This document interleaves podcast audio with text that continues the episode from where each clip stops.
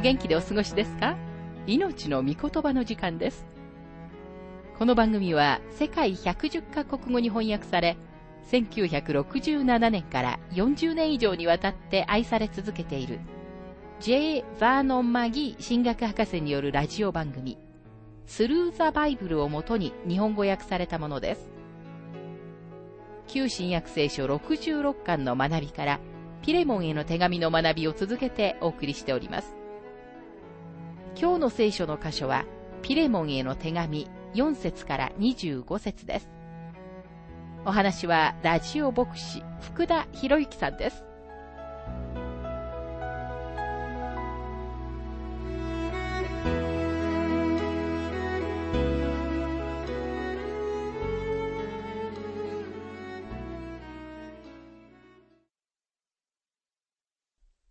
ピレモンへの手紙の学びをしていますが、4節私は祈りのうちにあなたのことを覚え、いつも私の神に感謝しています。パウロはピレモンのために祈っていました。もしあなたが使徒パウロの祈りのリストを書き出しているのなら、そのリストにピレモンを入れることを忘れないでください。ピレモンの名前が出てくるたびに、パウロは彼のために祈ったというのがここに現れています。このことでピレモンは、パウロにとってなかなか重要な人物であったことがわかります。ピレモンの五節それは、主イエスに対してあなたが抱いている信仰と、すべての生徒に対するあなたの愛とについて聞いているからです。ピレモンの生活は、主イエスに対する信仰を証しするものでした。パウロはそのことを漢字よく説明しています。ピレモンは主イエスに対する愛を示し、また他の信者たちにも愛を実践していました。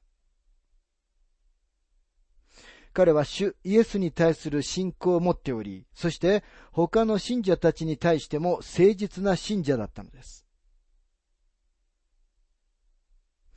ピレモンへの手紙の6節私たちの間でキリストのためになされているすべての良い行いをよく知ることによって、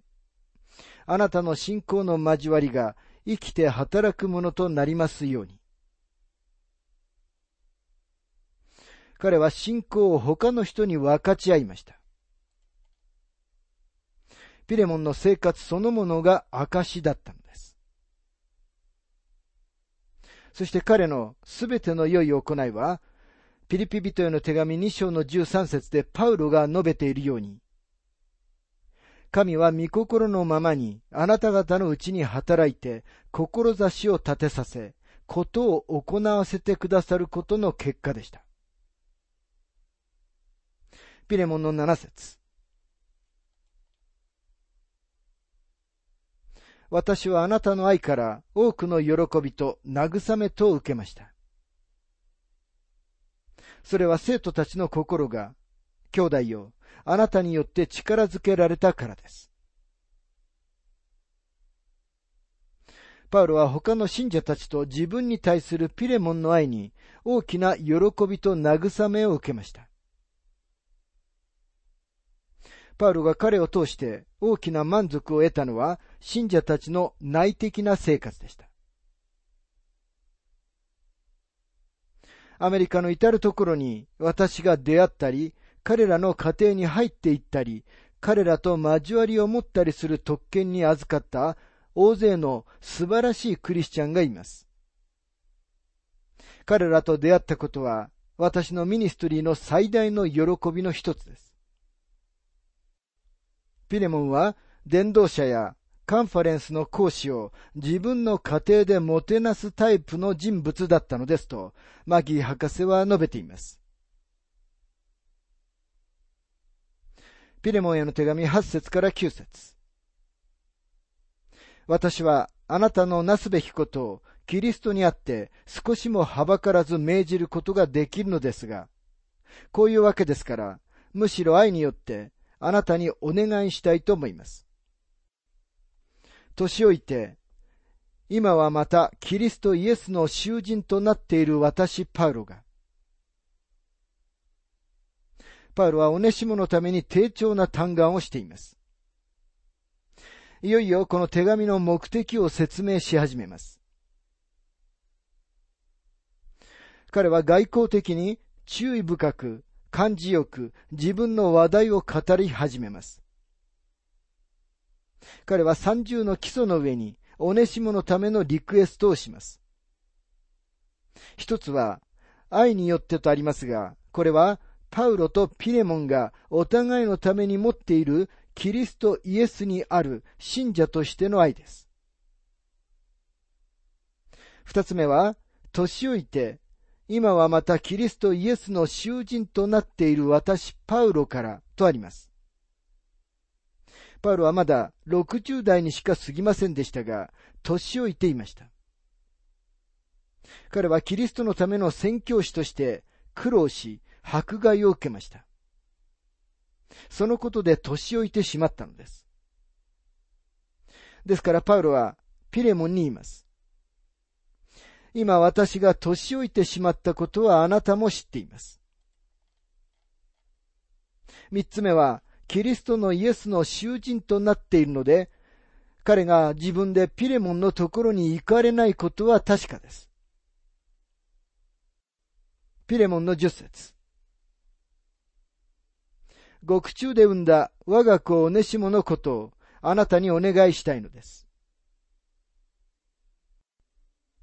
パウロはピレモンを自分の息子としてお願いしています。パウロは一人身でしたが、信仰による多くの子供たちがいました。彼はテモテとテトスを自分の子と呼び、今はまたオネシモを我が子と呼んでいます。彼らはパウロの霊的な息子たちでした。パウロはその時に自分自身が囚人だったのにもかかわらず、オネシモを主に導いたのです。ピレモンの11節彼は前にあなたにとって役に立たないものでしたが、今はあなたにとっても私にとっても役に立つものとなっています。オネシモという名前は役に立つという意味です。パウロはここで素晴らしい言葉遊びをしています。ついでながらパウロは言葉遊びに長けていました。彼の名前は文字通り役に立つという意味でしたから、パウロは、おねしも、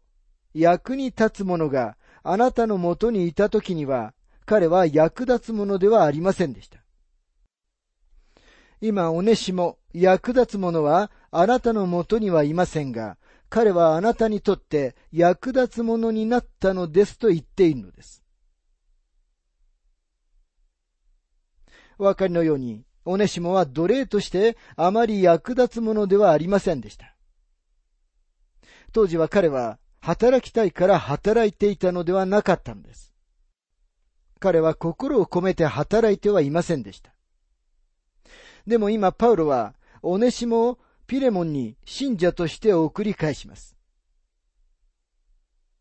彼は今はあなたにとって役立つものになりますが、彼を奴隷として受け入れてほしくないのですとパウロは言います。ピレモンへの手紙12節から13節そのおねしもあなたのもとに送り返します。彼は私の心そのものです。私は彼を私のところに留めておき、福音のために獄中にいる間、あなたに代わって私のために仕えてもらいたいとも考えましたが、パウロはピレモンにちょうど自分を迎え入れるように、オネシモを迎えてくれるように頼んでいます。今、パウロは、オネシモを自分のもとに留めておきたい思いがあったことを伝えます。パウロは次のように言ったことは確かだと思います。最初私は、この人はどのように人に仕えるかを知っている。そして私には仕えてくれる人が必要だと思いました。私は牢に入っていて、年老いて、病気で寒いのです。だからこの若者は私を助けてくれることができると思ったのです。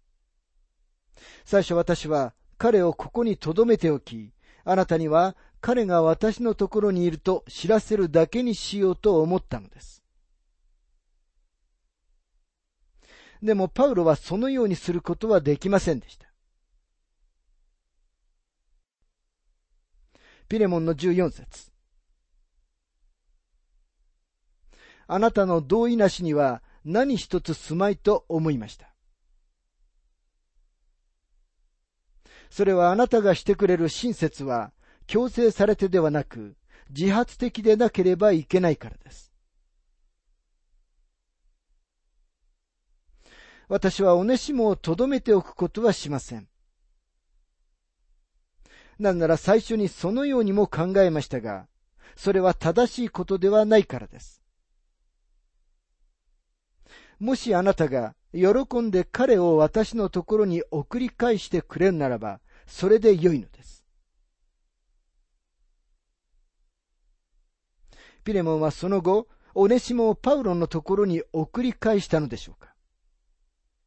これも私たちには分かっていないことです。しかし私は彼がオネシモをパウロのところに送り返したのではないかと思います。次のローマ行きの船には、オネシモがパウロの慰めになるものをいっぱい持って乗っていたと想像しますと、マギー博士は述べています。ピレモンへの手紙15節から16節彼がしばらくの間、あなたから離されたのは、多分あなたが彼を永久に取り戻すためであったのでしょう。もはや奴隷としてではなく、奴隷以上のもの、すなわち、愛する兄弟としてです。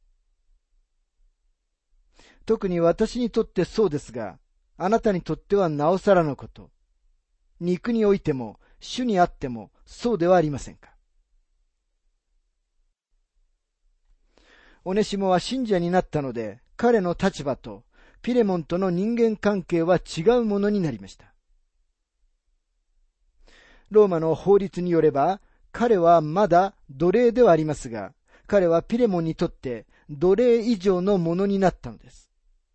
彼は今、愛する兄弟になったのです。この説と次の説とが一緒になって、私たちに完全な身代わりと罪の天下という最も気高い実例の一つを示してくれます。パウロの嘆願の背後には、父なる神様に対するキリストを救い主として信じた罪人のためのキリストの嘆願があります。その罪人はキリストが受け入れられたのと同じ立場を与えられます。言い換えれば、救われた罪人は、キリストが天に持っておられるのと同じ権利を持っているのです。なぜなら主は天におられる権利を持っておられるからです。私たちは愛する方にあって神様に完全に受け入れられたのです。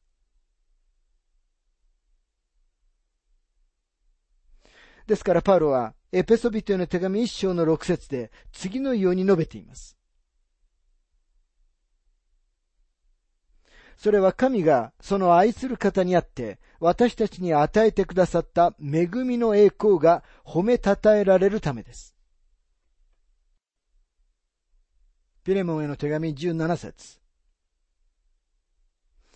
ですからもしあなたが私を親しい友と思うなら、私を迎えるように彼を迎えてやってください。ですからもしあなたが私を親しい友と思うなら、私を迎えるように彼を迎えてやってください。あなたはいつでも私を客間に通してくれました。ですから、おねしも寒い外に追いやらないでください。そして彼を客間に通してやってください。というわけです。ピレモンへの手紙18節もし彼があなたに対して損害をかけたか、負債を負っているのでしたら、その請求は私にしてください。私たちはクレジットカードは私たちの時代の新しいものだと思っています。でもパウロもまたクレジットカードを持っていました。それは彼がキリストにある信者であったからです。パロはもしオネシモがあなたから何かを盗んだり、何か悪いことをしたのなら、私の付けにしておいてください。私のクレジットカードに請求してくださいと言っているのです。このすべては輝かしい救いの描写です。あなたが父なる神様のもとに救いのためにやってくるとき、主イエス・キリストが次のように言われるのを聞くことができるのです。もしあなたに何か悪いことをしたり、あなたに何かの負債があるのなら、それは私の口座に請求してください。キリストは十字架の上で私の罪の代価を支払ってくださいました。私は神様があのバーノン・マギーという奴は天国にはふさわしくないと言われるだろうということはよくわかっています。すると主イエスはこう言われるのです。もしあなたが私を親しい友と思うなら、私を迎えるようにバーノン・マギーを迎えてやってください。キリストのうちにある、つまり愛する方にあって受け入れられるとはそういう意味です。ですからこの箇所には、父なる神様と主イエス・キリストがあなたや私を受け入れてくださることのなんと素晴らしい描写があることでしょうか。このためにこの書簡はとても重要なものですとマギー博士は述べています。ピレモンへの手紙19節この手紙は私パウロの自筆です。私がそれを支払います。あなたが今のようになれたのもまた私によるのですが、そのことについては何も言いません。この手紙は私パウロの自筆です。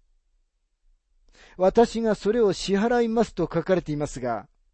主イエス・キリストは私たちの罪の負債のすべてを支払うために、ご自分の命を捧げ、血を流されました。あなたが今のようになれたのもまた、私によるのですが、そのことについては何も言いません。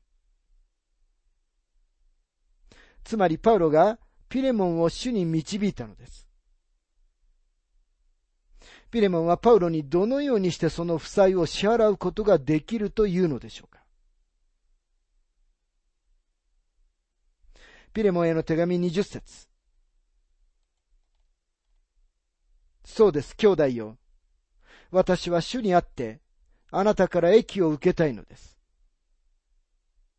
私の心をキリストにあって元気づけてください。パウロはオネシモのために嘆願しています。ピレモンの21節私はあなたの従順を確信して、あなたにこの手紙を書きました。私の言う以上のことをしてくださるあなたであると知っているからです。お分かりのように、この手紙は個人的なものです。そしてある意味で私たちはこの手紙をピレモンの肩越しに読んでいるのです。パウロはピレモンに対する自分の確信を表します。そして実際、ピレモンは自分のリクエスト以上のことをしてくれると感じています。本物の信者の特徴は、求められる以上のことをするということです。イエス様は私たちに 2km を行くように求められます。つまり、自分がやらなければならないことよりも、さらに多くのことを主はあなたに求めておられます。私たちの一部があまりにも貧しいのは、私たちが主に対してケチンボであったからかもしれません。主は気前の良いお方です。ですから私たちも気前の良い人間にならなければなりません。主は確かに豊かに施すものを祝福してくださるのです。ガラティア人への手紙6章の7節から10節には次のように書かれています。思い違いをしてはいけません。神は侮られるような方ではありません。人は種をまけば、その刈り取りもすることになります。自分の肉のためにまくものは、肉から滅びを刈り取り、御霊のためにまくものは、御霊から永遠の命を刈り取るのです。善を行うのに相手はいけません。失望せずにいれば、時期が来て刈り取ることになります。ですから私たちは機会のあるたびに、すべての人に対して、特に信仰の家族の人たちに善を行いましょう。ピレモンへの手紙22節それにまた、私の宿の用意もしておいてください。あなた方の祈りによって、私もあなた方のところに行けることと思っています。パウロは牢から釈放されることを予期しています。そのために彼の祈りを求めています。この手紙はおそらくパウロの最初のローマ監禁の間に書かれたものなので、彼はこの後に釈放され、おそらく個人的にピレモンを訪問したと思われます。この美しい手紙は共通の友人たちからの挨拶で締めくくられます。ピレモンへの手紙23節から25節キリストイエスにあって、私と共に囚人となっているエパフラスがあなたによろしくと言っています。私の道路者たちである、マルコ、アリスタルコ、デマス、ルカからもよろしくと言っています。主イエス・キリストの恵みがあなた方の霊と共にありますように。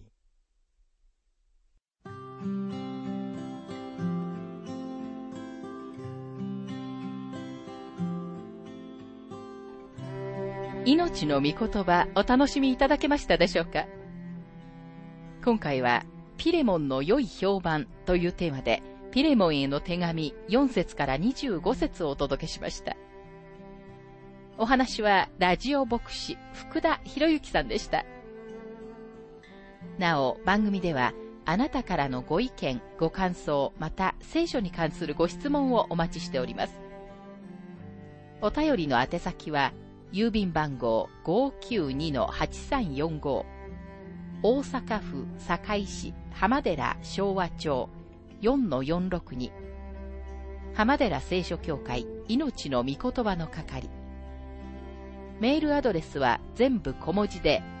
ttb.hbc.gmail.com です。